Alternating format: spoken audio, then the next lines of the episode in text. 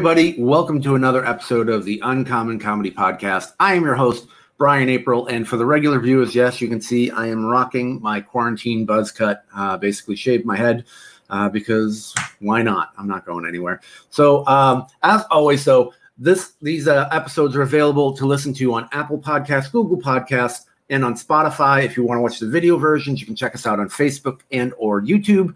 And if you have any questions or comments about the episodes, please feel free to leave them in the comments below. Uh, or you can reach out to me. I am on youtube.com slash comedy Brian, facebook.com slash comedy Brian, and three days a week I live stream on Twitch if you want to interact with me live, uh, twitch.tv slash comedy Brian. So we're going to get right into it today. Uh, my guest, I'm actually really excited about my guest today. Uh, this is a little different. Normally, uh, the comedians that I have on the show, I have a, a long history with them. We've done tons of shows with them. Uh, this this comedian, uh, this is actually the first time I'll be speaking with him. Uh, we've communicated a little bit over uh, email. I was listening to uh, Sirius XM in the car a couple years ago, and uh, this clip of this comedian came on, and I laughed so hard. It was so funny, and I had to like look and figure out exactly who this was to make sure that I could uh, look him up because it was it was just amazing stuff that I, I really really enjoyed. And so uh, I found uh, found out his name. I reached out to him and I just said, "Hey, man, I think you're amazing. Just uh, you are going to be a household name uh, in no time." And uh, I'm, like I said, talked to him a little bit back and forth, and finally we got a chance to connect today. And I'm excited to hear his story and hear how he thinks a little bit, and get to talk to the man. So please welcome the extremely funny Mr. Harris Anderson. Harris, how are you, sir? I'm very well, Brian. How are you?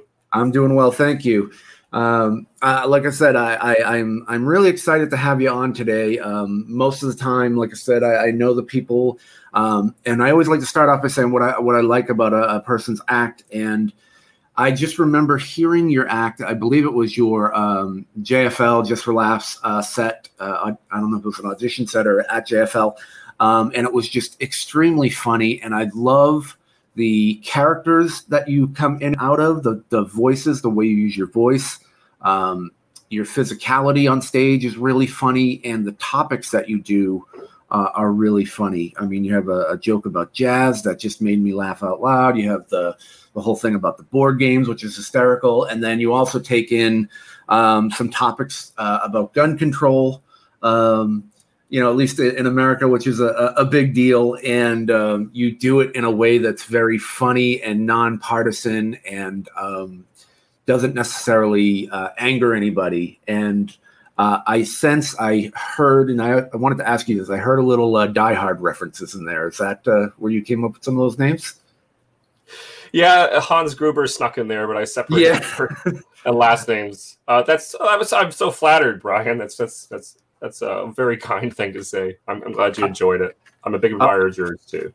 Oh, thank you, thank you. Yeah, we, uh, my wife and I were just like, we have to see this. And I think originally when we saw it, it just said uh, Harris Anders because my Sirius XM cut off. So we were looking for Harris Anders, and then this guy doesn't exist. So yeah, he's on he's on the East Coast.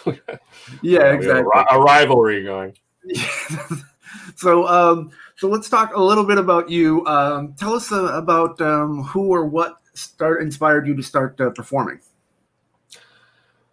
Well, uh, when I was a, a, kid, Jim Carrey was the biggest guy on the planet. He was a rock star, and uh, I just remember watching those movies and just being just utterly enthralled with with what he was doing. And then when I got a little older, um, this thing called the Comedy Network premiered in Canada, which is like your guys' version of Comedy Central, okay. and they would they would show uh, highlights from the Just for Laughs festival. That came on every day at about three thirty. So I, right after school, I would run home and I would just watch all these clips from the Montreal Comedy Festival with all these different people and all these comedians that I eventually became some of my favorite comedians, like Brian Regan. You mentioned Brian, Brian mm-hmm. Regan's my number one guy. Maria Bamford, Lee Evans, Pablo Francisco, all these all these people. That's um. So I I got the bug then I think, and um, around twelve years old, I said I really want to try stand up comedy, but I didn't work up the courage until I was twenty three. It took me about um, I think that's 11 years. it took me 11 years to, to work up the nerve to actually try it after that. But uh, ever since then, it's been uh, the main focus of my life, I would say. Yeah. And uh, how long have you been performing? Just so we have a, a gauge. Not counting uh, the COVID time, I'd say about eight years. Okay. So it's been about eight years now. Yeah. Nice. Nice. So you uh, you said uh, Maria Bamford. I love Maria Bamford. is is amazing. Uh, she's so oh. amazing oh. with how she just uses her voice and, and changes and. Yeah, and uh, you know, I think you mentioned. Um, well, we, we both kind of use our voices. I mean, you do impressions and mm-hmm. everything else, and um, I, I appreciate Maria Bamford so much, just from a technical standpoint, just what she's able to do with her voice how she's able to create different characters just on stage alone. Same with her and Pablo Francisco. I think mm-hmm. those two, in terms of their vote of their vocal ability, are two of the best or two of the most talented technicians to ever get behind a mic. Just what they can do is unbelievable. And I've always been attracted to that kind of approach of playing around with with physicality and voices and, and characters and things like that. Yeah, yeah, and now that you mentioned, um, uh, for we were talking before we started, and I, I, said that to me you remind me of a, a mixture of um, Brian Regan, Jim Gaffigan, and uh, early Dane Cook. Uh, but I can I'll totally see, yeah, I can totally see the the Jim Carrey, you know. Um, uh, and yeah. again, you're you're your own person. I'm not saying that you're you're doing that, but I can see how those influences.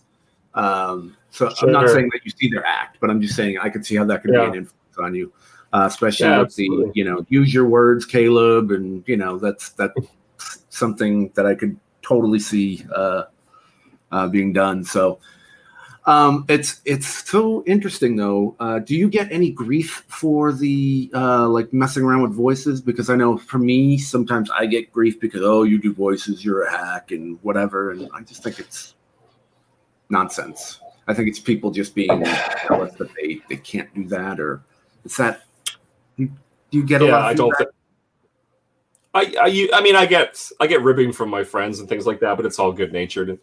But uh, in the in the beginning, definitely more.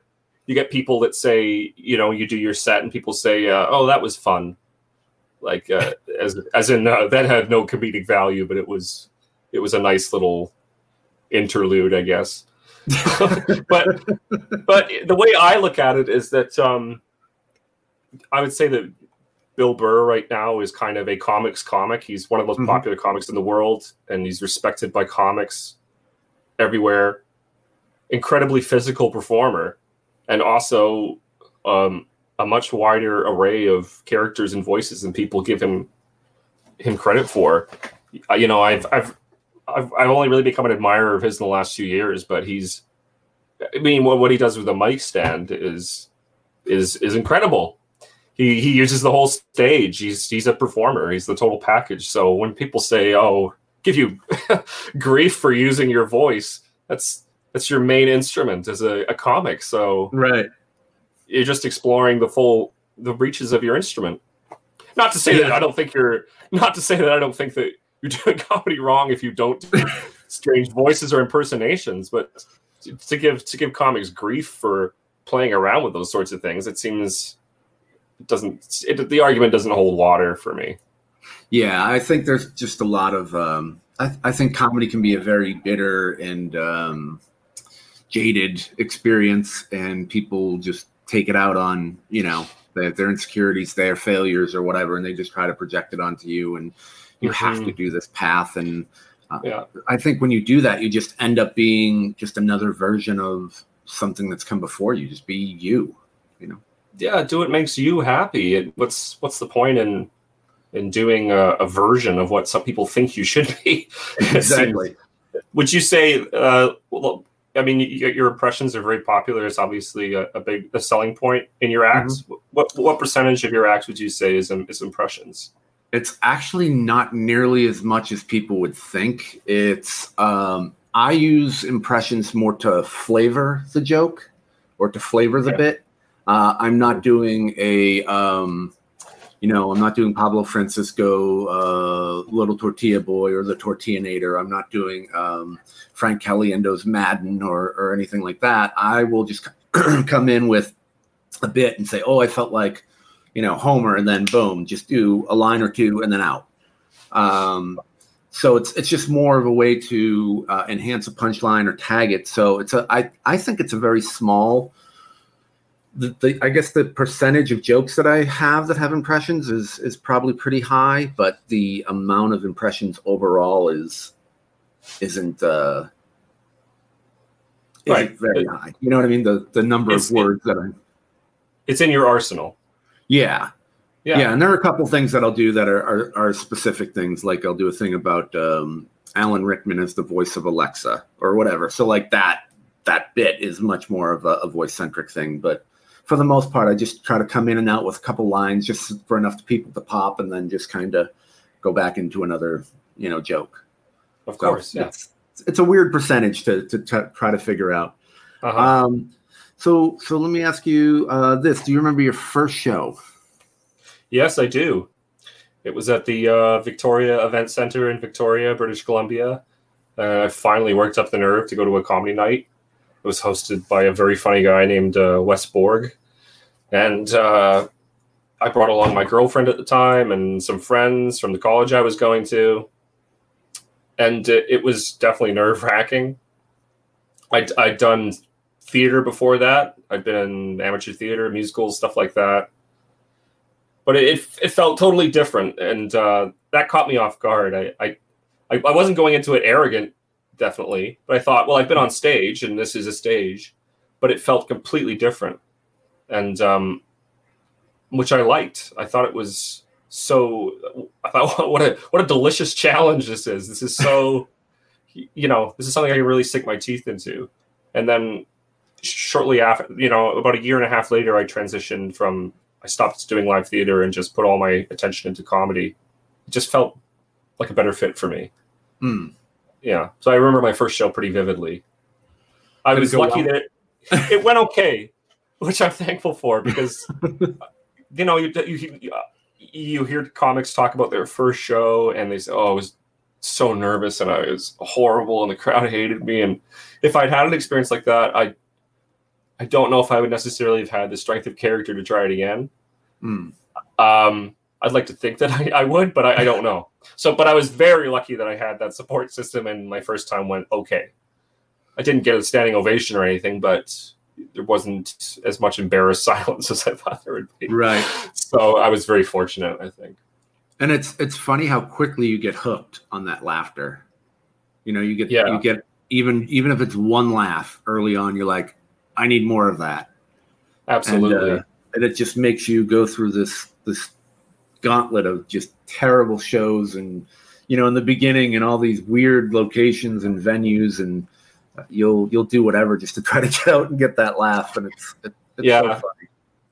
It is. We're all we're all chasing that that one night in every I don't know hundred shows where just everything goes right and just your your brain is just firing on all cylinders and it feels like everything that comes out of your mouth is funny and then the next hundred shows are horrible. and um, but I I rationalize it by saying that the good nights are worth the bad nights. The good oh, absolutely. just supply. Yeah, absolutely. That that one amazing show makes up Yeah. for the 99 trash ones before it. So and and then you start to kind of uh, you start to kind of understand it a little bit. You start to learn the psychology of it. You start to learn the, the, the tips and tricks and and it starts to kind of even out and things kind of click for you. And then so at what point did that happen for you? Did things start to, to click? Well, I don't know if they have fully or not. I I, um, I still think I, I still think I'm still I think I'm still learning really, and um, it definitely there definitely became. I'd say there was a period where I was bombing what felt like every single show Hmm. for about six months or so. This was like I guess in my third, or maybe first or second year within that time fairly early on that I was bombing almost constantly. And then I realized that, well, I think part of the reason I'm bombing is that I'm thinking about bombing before I've even gotten on stage, and I'm approaching, literally approaching the stage from the from the from the um, with dread in mind. and I thought, well, let's try, we've, run we've run that experiment, and that hasn't worked out too well. So why don't we? Why don't I try doing it from a place of excitement and saying, okay, let's get on stage and just try it and just throw the spaghetti at the wall and see what sticks. And that worked out a lot better for me. Once I once I started thinking about it, of it, thinking about my time on stage as an opportunity rather than a gauntlet where I was constantly dodging embarrassment or or or indignity, whatever. That was that was kind of a turning point, and then I became more comfortable on stage, a little bit more comfortable. Yeah, I think that's a really important thing that you, you say. It's it's a one of those human psychological um, things that you know they, they have those tests where they say, okay, look around your room and notice everything blue, and then close your eyes and now tell me everything that's red. And so it's that perception of what you're you're looking for, and most people can't do it because they were only focusing on the blue. So if you go up there with that perception of like, yeah, this is terrible, and I don't want to bomb, and I don't want this, you're you're you're if something doesn't go well or doesn't hit as well, you immediately go, "Oh no, don't start bombing. Am I going to bomb?" You know, and you start getting in that that rut on stage. Whereas, if you said you go at it with excitement and what can I deliver and what can what can we do that's fun, even if something doesn't hit as well, you go, "All right, that didn't hit well. This next one is going to be good." And I think having that that mind frame is is such an important aspect of of building that uh, that comfortability on stage and just mm-hmm. looking at it from that perception is is so important. Mm-hmm. Yeah, I think that uh, the audiences are the audience as a whole is quite an intuitive creature, actually, and and if they sense that someone is scared, then they're less likely to laugh because they they can't feel it. They can relax with that person. Whereas right. if someone is on stage with it can be loose and can have a joke not go well and just laugh it off or just make fun of themselves, or just acknowledge that something awkward just happened, they feel a lot safer. They, oh, it's okay. We'll get we'll get through. We'll get yeah, through. absolutely, absolutely. They they totally can sense that, and they will mm-hmm. mirror whatever whatever energy you bring up there. So if you bring up like a hey, we're gonna have fun, and even though you may not be the funniest guy, if you're still having fun and uh, you know being entertaining and you know your personality is a, a positive thing, they're gonna like you. You know they may not uh, like i said laugh at everything but if you just go up there and you're like this is gonna suck then they're gonna totally pick up on that. So mm-hmm. they will mirror whatever you, you give them. It's so yeah. so true. Um, what is the uh, best advice that you received about comedy or performing well i think the best advice was actually more of encouragement um, I, I asked there was a, a comic that I st- admired and still greatly admire named Ivan Decker. He's just kind of making his way into the states now, but uh, I, you know he he was and is kind of the gold standard in Vancouver. And uh, he, he at a show I saw I went up to him after a show and said like, "Can you give me some advice or whatever?" And he said, "Just keep doing what you're doing." And I realized that he did me a great service because I'm sure there's things in my act that he could have said, "Well, I think you should do this better," or "You should do try this instead, or you should say this instead of this.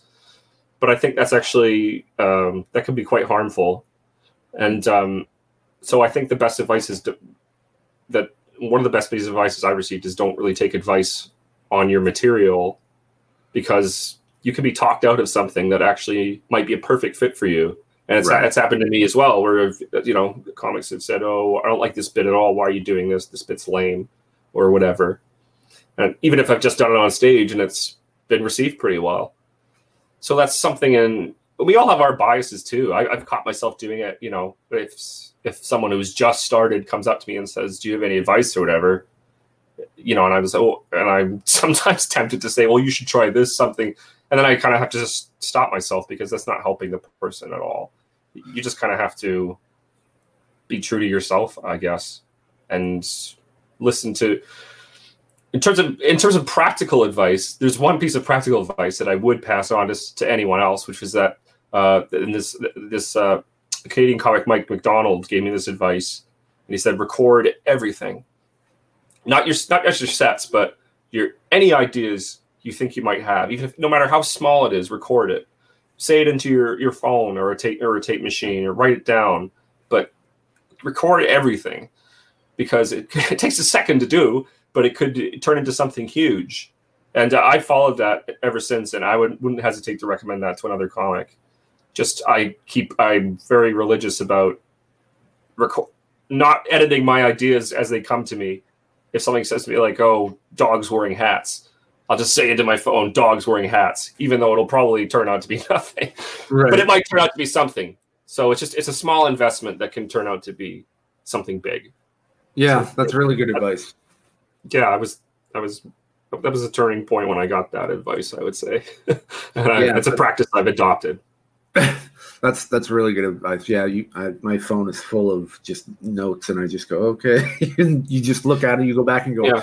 I even thinking with this? But and then sometimes go, oh, this worked perfectly.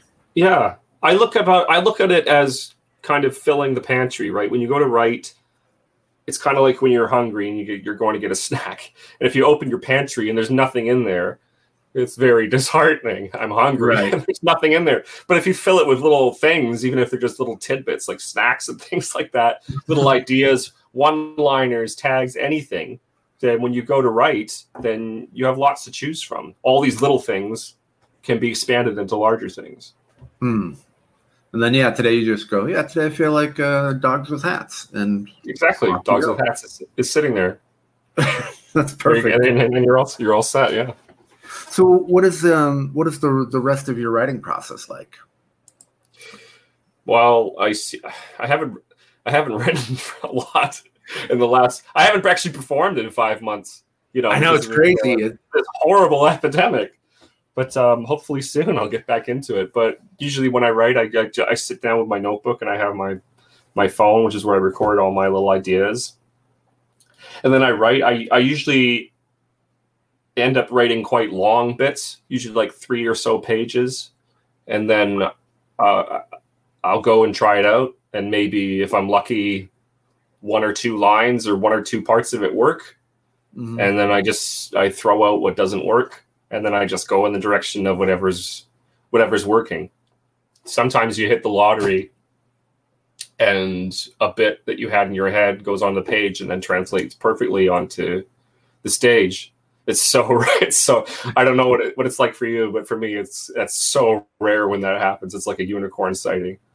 But um yeah, that's that's basically my process. Is I try to just I try to write as much as I can and throw as much of it on the stage, and then whatever sticks uh, I go for that.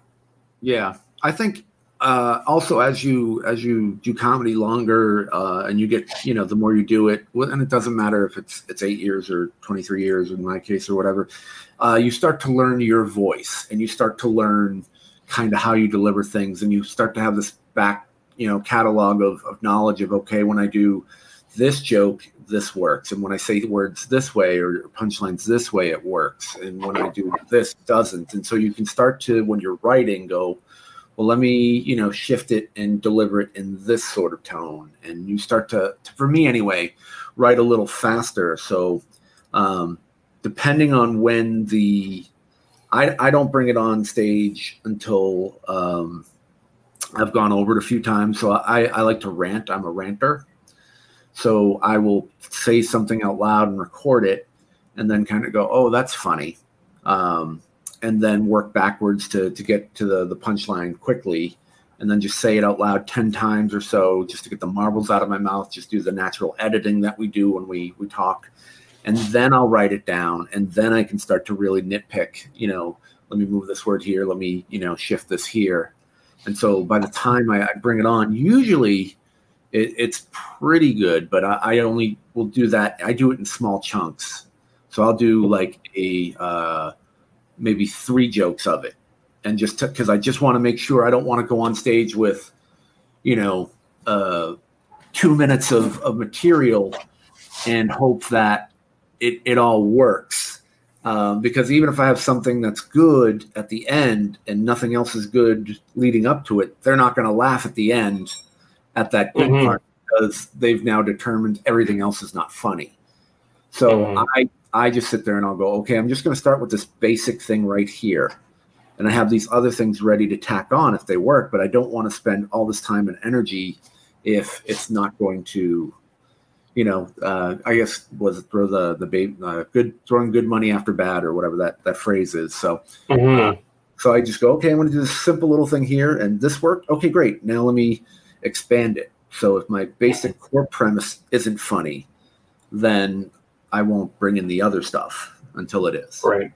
So that's kind That of my Yeah, that's I, that seems like a very sound approach, and um, it, it is hard sometimes. Your ego gets in the way when you don't want to throw something away, and you think, "Oh, this is so funny," and sometimes Yeah. sometimes you have it hurts sh- shelving it. You think it's really funny, but I'd say that's the, the number one, at least from my point of view, the number one mistake I see people making when they're early on is just trying bits that don't work the same over and and over again and it's just kind of madness Yeah. to me it, obviously something needs to change and Right. uh yeah and I and I'm not um, dismissing the the idea of right. Like if, if things are, are flowing out of you, then by all means, like write. If you can write three pages of stuff, like brilliant, that's great. yeah Um, but as far as putting the extra effort into it for me anyway, like I said, I just, um, you know, I, I write what's uh, for some some comics, and and so they'll always sit there and go, well, I want to do this and this, and I go, well, let's just make sure that this part works first before we spend an hour trying to do this tag to something that's not going to work. so yeah yeah yeah that makes sense So- yeah um, yeah, it's it's interesting.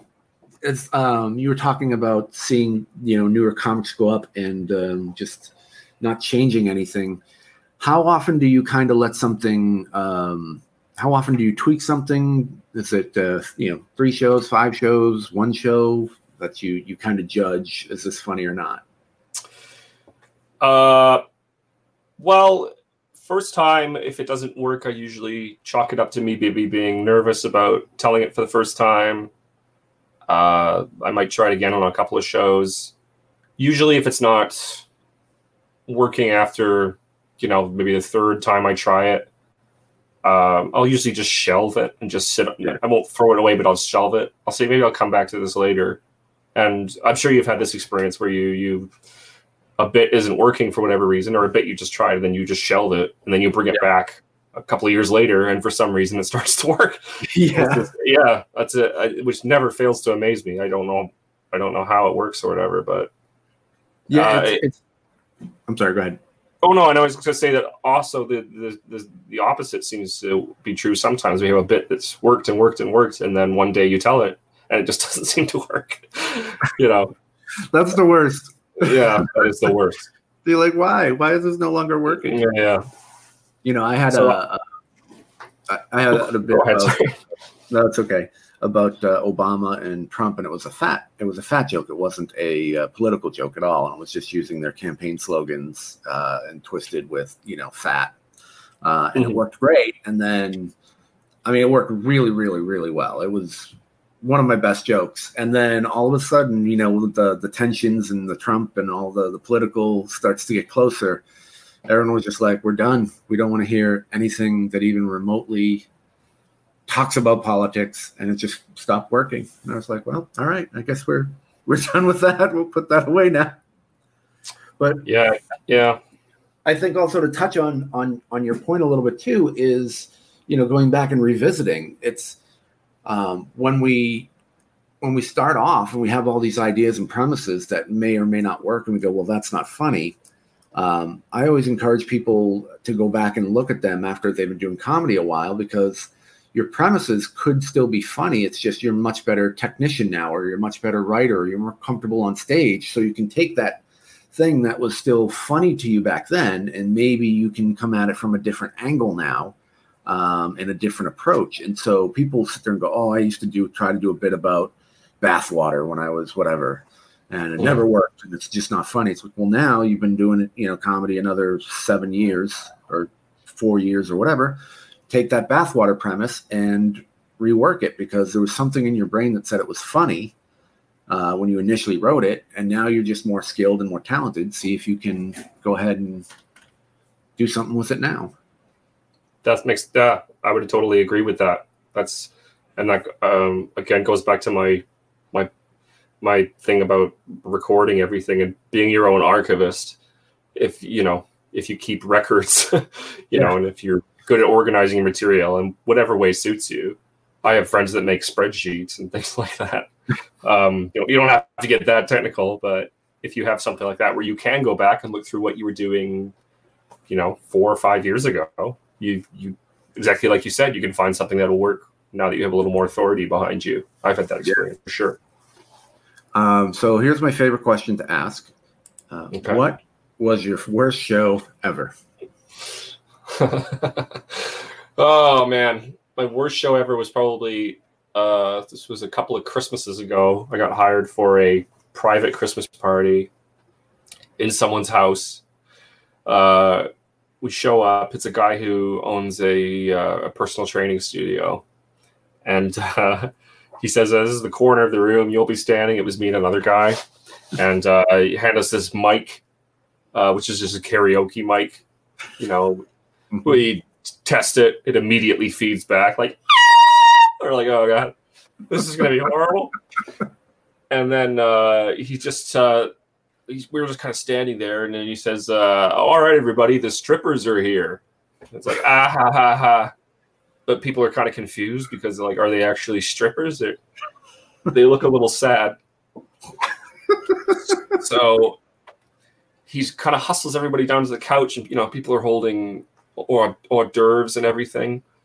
And it's it's a personal training studio, and almost all his employees, he's the boss. Almost all these employees are these like gorgeous, toned Amazonian women, and they just sit down like right up front. And I just started on my act, and they just look so unimpressed. And it, these gorgeous women just looking so unimpressed. And I'm like, this is like high school. this feels just like grade eight all over again. And then he starts heckling, he starts heckling me, and I quickly realized, oh, he just wanted to bring comics that he could heckle in front of his employees, so he would look funny and smart, everything. And so I just did as best I could under the circumstances, which was pretty bad. And uh, you know, it, there was no laughter. And then I brought my friend on. Uh, I was like, okay, here's the other guy. I just I just went and hid in the hallway near the bathroom and just stood there uh just uh playing games on my phone just for well my friend I think he did 40 minutes or something. And uh, it was it was horrible. It was really horrible. it was really really embarrassing. That's, I think that's still the strongest contender for worst show. I remember that. Wow. How um how long of a set did you do? Do you remember? I think I was supposed to do 20 minutes and I did four. I, did longer, I, did longer, I did longer than four. I think I ended up doing 12 minutes, but you know, I, I wasn't feeling it. They weren't feeling it for sure. So probably a little bit under my time, but it was an extraordinary circumstance. So for people who don't do stand-up comedy and are listening, can you explain a little bit of what goes through your brain uh, as that's all that stuff is happening? when you tell a joke and it doesn't work in front of a large group of people, to me it feels like the air just gets just sucked out of your chest and you're just this airless husk standing in front of everybody. It feels like it's like your skin you can feel your like your cheeks turning to like porcelain, almost like freezing. It's like all your face loses all feeling. You can hear everything so exquisitely just the and um, it's yeah, it's a horrible. I mean, it's a horrible. It's a horrible feeling.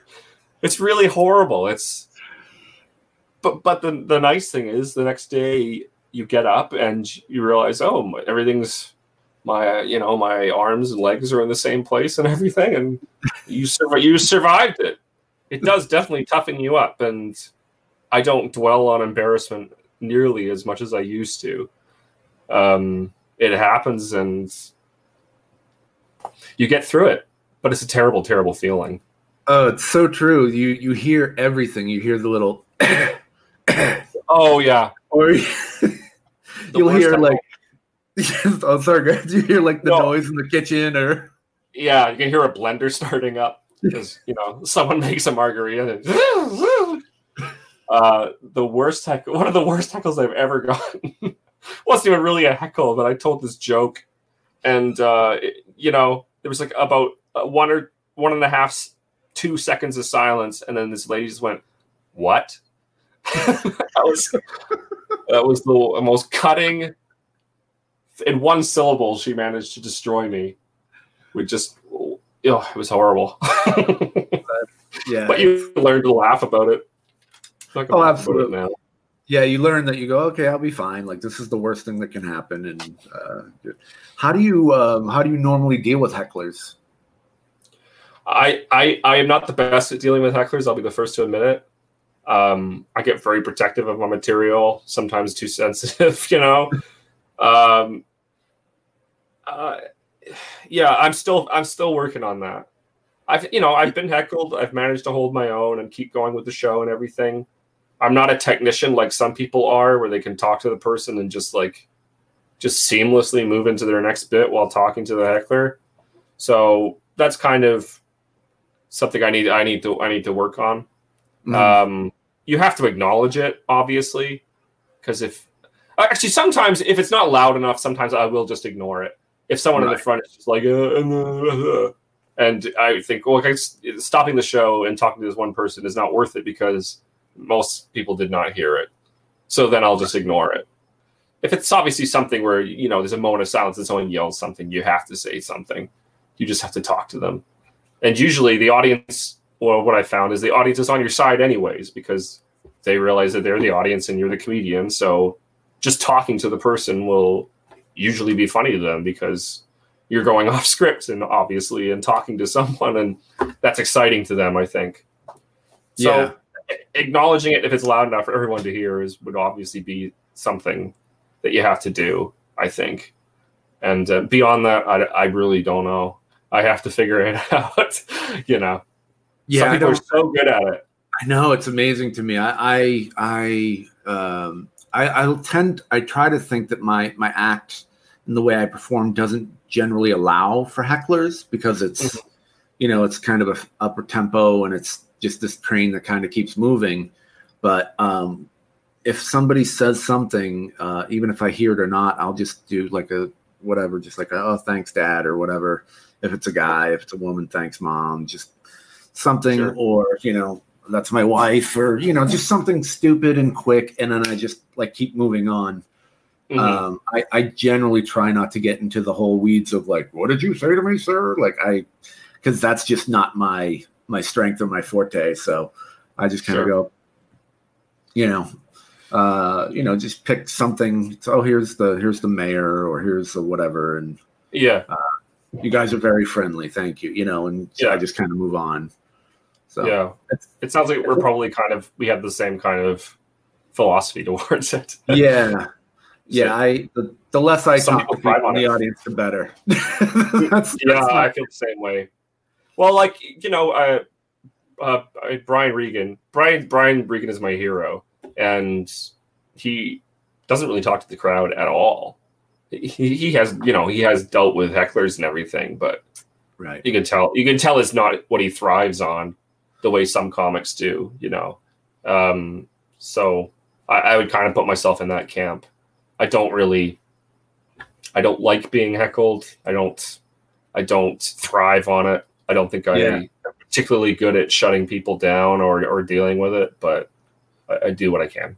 yeah I, i've never been a fan of that I, I like keeping the the ball of focus as i like to say because once you throw it in the audience you just have to hope you get it back Yeah, But I mean, there are some times when someone's just really drunk or belligerent or whatever, and you, like you said, you have to acknowledge it. And uh, Mhm, I, I always try to address it with kindness, mhm. uh, and then just move on. And because you want to make sure that the, the crowd likes you more than the, you know, than the, the heckler. Because I've seen uh, there was this one comedian who didn't matter if he was in minute one or minute you know fifty. If someone said anything, he would just be like, turn and snap and yell at them. and Yeah, just be like, "Shut up!" and you know, I don't come for you, you know, and just went right at them. and the audience would be like, "Wow, what a jerk!" You know, like especially if it's early on, Mhm. and who's the audience. So it was just Yeah. I've always kind of been like, "All right, make sure that they're on your side first. so Yeah, the, the punishment should fit the crime. yeah, exactly. Someone just goes, woo! Yeah. going, What did you say? They start freaking out. Then Exactly. probably, not the best approach. So uh, we talked about your Christmas party at a person's house. Is that the weirdest place that you performed? That probably is the weirdest as well. Yeah, I mean, you you, you know what it's like when you- when you're start starting out, or even just doing, just just being a comic in a city. You do you know shows in bagel restaurants and things like that, weird little bars and lounges and things like that. But um, that can also that can be really awesome sometimes. Sometimes taking things out of a comfort zone is is uh, is really rich territory. Yeah. And I've had some of the best show. So I feel like some of the best sets I've had have been without a mic, where I've been shows where the mic is broken and the people have to just use their voice or whatever. And sometimes that's awesome. It's, Hmm. It makes people really listen, you know. Right. I enjoy I, I enjoy performing somewhere I've never performed before in like a weird scenario. Like I always enjoy that and I always try to say yes to it, even though I know most likely it's going to be terrible. uh, you know, there are certain things uh, like this was it this year? Yeah, it was this year before uh, COVID. I did a, a show in an airport, and, and it was in an Uh-huh. airport food court. And Wow. so, taking the gig, you just know this is going to be terrible. But it was like I wanted that that ability to be like, yeah, I did a show in an airport food court, you know, and it was airport food court. and it was just as bad as you can imagine. Um, I- as- Yeah, I've never heard that. Yeah, That's neither have these people, and neither have the audience. so Well, a lot of them, I would, a lot of them, I would imagine, were travelers, and some probably Yes. didn't speak English. And Uh, yes, that is correct. We were near the international airport, uh, the international terminal. So we had a lot of people who didn't speak English, oh and then you, you had people just on a layover, just getting their food, eating, and, and leaving, or catching a flight. So the crowd was always like every five minutes would shift, and so um, if you tried to do material that was based on other things, it didn't go well, and it, it didn't go well for anybody. Um, it, it was so That's bad. I took out my phone on stage and like recorded, and no one cared because nobody was listening. Uh, Yeah. But in hindsight, that would have been a wonderful opportunity to work on crowd work. Um, yeah, exactly. and so With they said, "We're going to do this again." You know, that was the funny thing. The the people at the airport were like, "This was great. We're going to do this again." And so I was like, "I'll do it again. I'll work on crowd work next time." You know, it's so you, you just Yeah. kind of learn and go, "Okay, maybe I could, you know, work on on some different skills." But yeah, there are all sorts of these terrible shows that you just go, "I want to do it." you know that puts you in an interesting position because I don't know I don't know if this is the same thing in, in the states, but in Canada when you get when you're going through customs, they have a, a sign up that says no jokes. It actually says that. Yep. So you're performing probably not that far from an area where legally you were not allowed to tell jokes. Yeah, the they ours are a little more specific. No jokes about bombs or weapons or Oh, okay. things of that. You know, Ours they're not going to you go knock knock. You know, they're not. Yeah, yeah, not gonna, TSA's not going to come over and you know put the glove on and. put the- but yeah, that was that was a very weird experience, and you know, I've I've done uh, like a, a, a nudist resort. I've done a sweet sixteen birthday party. I've done like all these uh, a teen beauty contest, like all these bizarre things that I'm like, there's no reason I should be here. you know? Did you were you did you have to be nude to do the nudist No. colony? No. No. Okay. Yeah, thankfully, I uh, I, I jump around too much. I was a bit too I was a bit too excited to ask that. I'm sorry. yeah, no, it's okay. One uh, one comic uh, was like, well, you know, thought he would be cool and flashed the crowd, and they were like, yeah, okay, Yeah. Everybody else is is uh is is naked, and um, it's kind of the thing about a nudist resort is, uh, at least in this particular one, it's never the people that you would kind of hope to see. Um, That's uh that's, that's You know, that's so- yeah, and so the audience, you have people with knees in different time zones, and just um, so you you just Yeah. try. I, was, I just tried to like play to the wall above everybody, uh, or. I, I make the joke now of you know I take that old advice just imagine everyone in their underwear uh, so make it more comfortable That's but it was yeah it was it was it was bizarre it was a, a definitely a bizarre show but it was it was fun i mean it was money so yeah, it's an experience, man. It's a story. Yeah. ab- absolutely and i love i love having something like that that you can just share and just go well i, I did this and this was really bizarre so Mhm. so we are uh, we are talking right now with uh, Harris Anderson, a comedian and actor, and uh, very very funny. You can follow him uh, on social media. You can follow him on Instagram at the Harris Anderson, and you can follow him on Twitter at Hullo Harris, which is H U L L O Harris H A R R I S. Um, now, Harris, uh, you, so now you're you're kind of like a vet now in, in the game, and uh, we talked a little bit about advice. But do you have any additional advice, or or what is some of the mistakes that you see uh, a lot of new comedians making? I'm very cautious about. I- think I mentioned before. I'm very cautious about giving advice to, to people because I don't. The last thing I want to do is talk someone out of pursuing a certain style. I've I've heard of it happening. Uh, Mhm. You know, when people that are young, kind of young in the game, and then someone comes up and says, "Why are you doing that kind of humor? Why are you Why are you working? Why are you working blue? Why are you working dark? Why are you doing political stuff? You should do something else." And then Right. they do it, and it's it's not as effective ultimately as if they just pursued what they wanted to do or come into that naturally. So I don't want to ever do that to a person. Um, as from a practical standpoint, I would say that in the it, uh, in the beginning, your time is kind of precious, so use it well. Have a plan. It used to kill me when I would be, you know, at open mics, and it was one in the morning, and someone had waited till you know three hours to get on stage or something. They would get on stage, and within 30 seconds they'd be saying like oh what should i talk about now or just kind of like talking to the it's like you've been here for three hours and you don't know what you're going to talk about i would say always have always have a plan for for what you're going to do in those early days um, even if you even if you say i'm gonna i'm gonna do loose stuff if that's your plan then go for it if you say i'm gonna work on crowd work tonight and i'm just gonna try to talk to people in the crowd or just kind of get used to being without a net. That's fine. Or but if you you know have material, like don't don't bail on that and start saying what should I talk about halfway through it. I would say That Uh, is, you know have a plan of what you're going to do. I would say before I went on stage at open mics because I'd been you know I'd been there for like four hours and I had to work the next day, right? And I had five you know five minutes, so I thought, well, this is pretty precious time, so. I'm going to work on this. I'm going to try this tag with this bit again. I'm going to try this bit that I tried last week. And then I'm going to try using this closing bit as a, an opening bit this time and see if it works as an opener and a closer.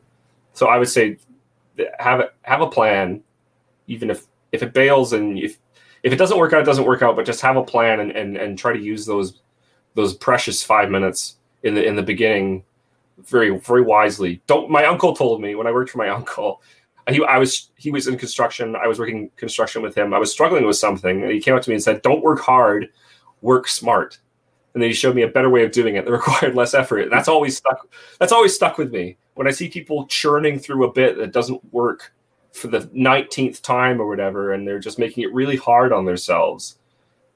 I think that that person is maybe not using their time as effectively as they could mm, trying to develop a specific muscle, trying to work on a specific bit, trying to see if a certain tag works in a different room, etc. Stuff like stuff like that. We have uh, extremely similar uh, views on this. That is my number one piece of advice: is have a goal when you go on stage. Mhm. Absolutely. That that would infuriate me beyond belief. Uh, just to see someone go, now what do I want to talk about? Like, get off the stage. Just get off get off my stage. I got stuff I want to do. You know, I don't want to stand here forever while you sit there and you know have no idea what you want to do. It's so so true. You know, work on your Oh. nervous tics, work on your, like you said, your tags. Mhm. So true. Yeah, even if you just want to say, to this this set I'm going to work on speaking clearly and loudly and clearly so that everyone can hear me. Or like you said, working, working on your tics or your physicality. I'm I'm going to try holding the mic stand with the mic a different way or something like that. It doesn't have to be a big absolutely. thing, but just have yeah, something. Absolutely. I keep stepping on my punchline. I'm going to not stumble over that word today. I'm going to, you sure. know, I'm not going to say um a lot or whatever whatever it is. Yeah. There's so many things, and that's regardless of how many people are in the audience or not. I think so many people get caught up trying to get laughs on open mics. Uh, mm-hmm. And I don't know how they are in Canada, but a lot of them here in the States are just comedians uh, as yeah. the audience. There, yeah. there are very few that have quote unquote normal people in the audience. And in that case, then I go, okay, let's see. You know, I'm a little more uh, concerned about laugh um, because I have a, a better judge and I'll do something that's proven so I can gauge it you know, I'll do one proven joke. So I go, okay, here's where they're laughing on this proven joke. And now here's my new joke. And so I can gauge it based on the reaction I get, uh, mm-hmm. you know, mm-hmm. kind of knowing where they are. But if it's all comics, it's like, all right, practice on auditioning for, uh, you know, America's Got Talent or a TV show because, you know, be yeah. comfortable with not getting laughter. Try that. Like, make that something to work on. You know, there's mm-hmm. all sorts of things. So, yeah. So no, I agree. Um, what is the uh, what is the the scene like in Vancouver actually? Well, it's it, you know, I mean, it's sure, it's, sure uh, it's the same where you are. It's things are just kind of coming back. I mean, I'm not there. I'm actually not in Vancouver right now. I'm on Vancouver okay. Island. I'm in Vancouver Island. I've been here for like for like five months now, just because things are definitely taking a hit there. Like the comedy club is not open. Um, it's uh, you know, hopefully it comes back strong and people are able to get back into it and crowds start coming back you know i, I don't know what is when that's going to be but before before that before the great pandemic there it was a good it was a good scene it was it was competitive it was um it was challenging vancouver audiences can be tough nuts to crack you know they kind of tend to vary in term vary from from different parts of town. It's different audiences, probably a bit on the reserved side, but mm. I think I think it's a good proving ground. Mm. Um, is there a uh, a perception that um, either you or uh, Canadian audiences or, or, Canadian comedians have of uh, U.S. comedians? Perception of U.S. comedians. I think uh, not really. I, I don't. Not that I'm aware of. I mean, I think kind of Canadian comics. I mean, when there's kind of a brotherhood that exists between comics. I feel right. that kind of transcends borders, and it's just kind of it's like oh, another comic, you know, who happens to be from the U.S. Uh, I don't if if audiences have a different perception of them. I'm not sure what it is. Um, I think American com- comedians, from what I've seen, tend to be more confident. They tend to be a little more assured of themselves, which is a good thing. Uh, that I think, and it's I think it's the same with Canadian actors as uh, as well. I've heard that American actors are much more assertive in the audition room than Canadian actors.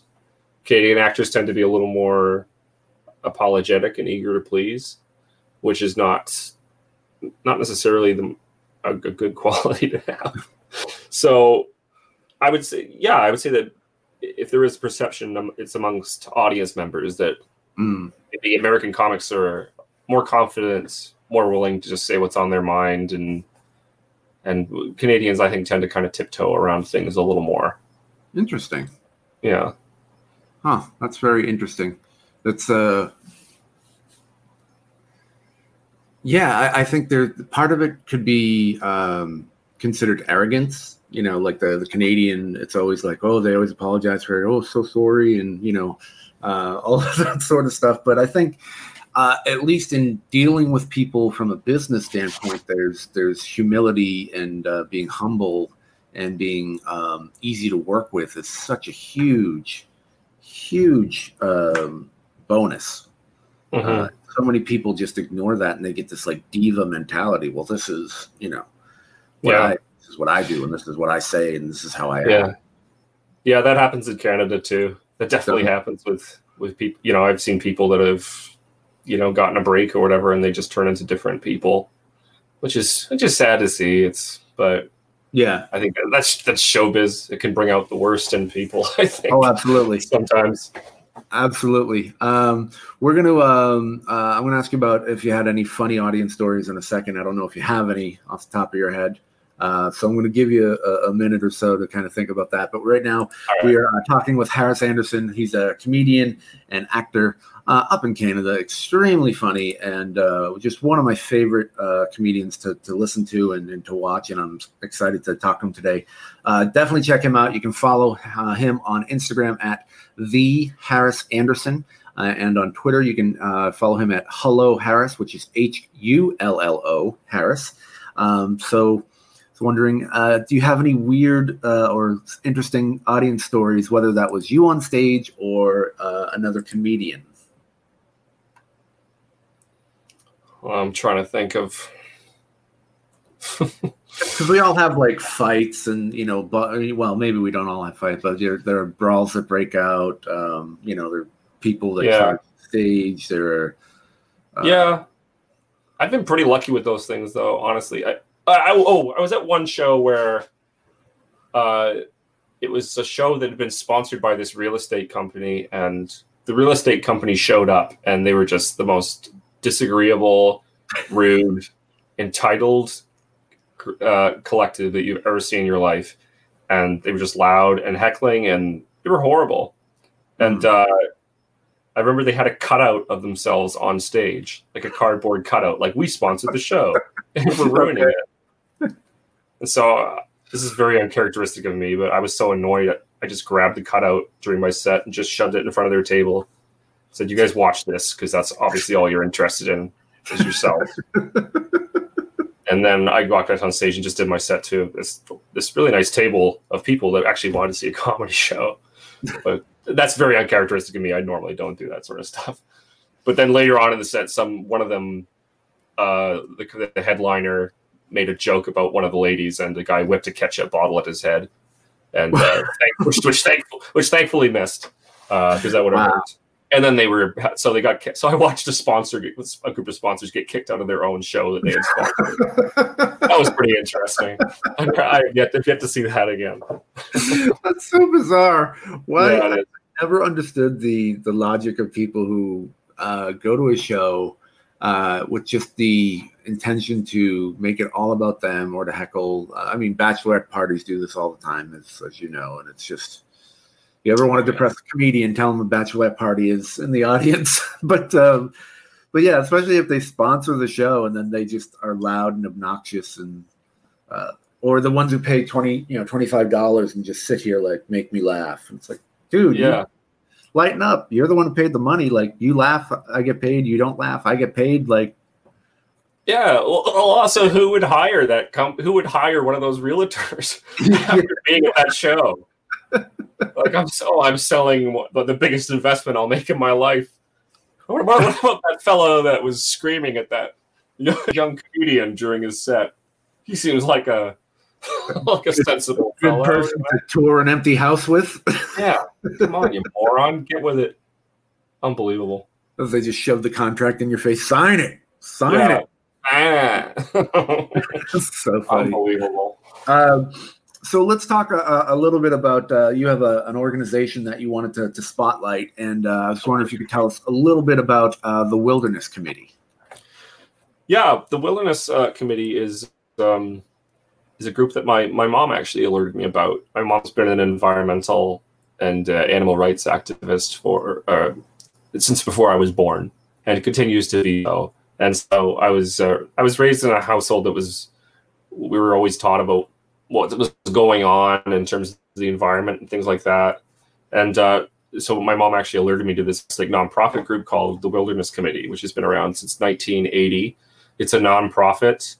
Uh, it has its head office in Vancouver, and basically what they do is they're uh, committed to establishing protected areas of, of forest. Uh, they they pursue court cases to protect you know areas of forest and endangered species, things like that. they lobby politicians and put pressure on politicians to preserve, uh, you know, preserve areas of wilderness and, and educational programs for schools and things like that to to let uh, kids and people know about the importance of preserving uh, these these areas. Um, you know, it's a very it's a very sensitive issue in Canada because there are people that make their living in forestry, and um, it's you don't to. A lot of people when you when you talk about forestry and, and protecting forestry, uh, that people think, oh, well, you're trying to take away my job, you're trying to take, you know, food from out of food from my table and things like that. But it really, it's just uh, it's it's the short sightedness I think of uh, many of these logging companies, in which they will just log, they'll raze hectares and hectares of land uh, just just to make a few bucks. Hmm. So I think it's uh, it's it's a very important uh, charity, and um, you know I hope to support it in the future. And um, I think they do great work. That's awesome. And uh, if people want to uh, get involved and check it out, they can go to www.wildernesscommittee.org. Uh, you can also check them out on Instagram and Twitter at Wilder, W I L D E R, News, N E uh, W S. That's wildernesscommittee.org or uh, at Wilder News on Instagram and Twitter. I just want to say uh, thank you again. I want to thank the, the viewers and the listeners for watching. Uh, again, check out uh, Harris Anderson on Instagram and Twitter at the Harris Anderson on Instagram and Hullo Harris H U L L O on uh, Hullo H U L L O Harris on Twitter. Uh, again, thank you so much for for being here. It was uh, awesome to, to finally get to, to talk to you a little bit and uh, learn a bit a little bit about your uh, your story and and uh, your thought process and. Uh, I hope this pandemic ends soon. We can all get back out and work, and I would love to to do something with you, whether it's here in the states, up in Canada. Let's uh, let's get together and, and try to, to, to raise some money or and uh, just do some shows together. So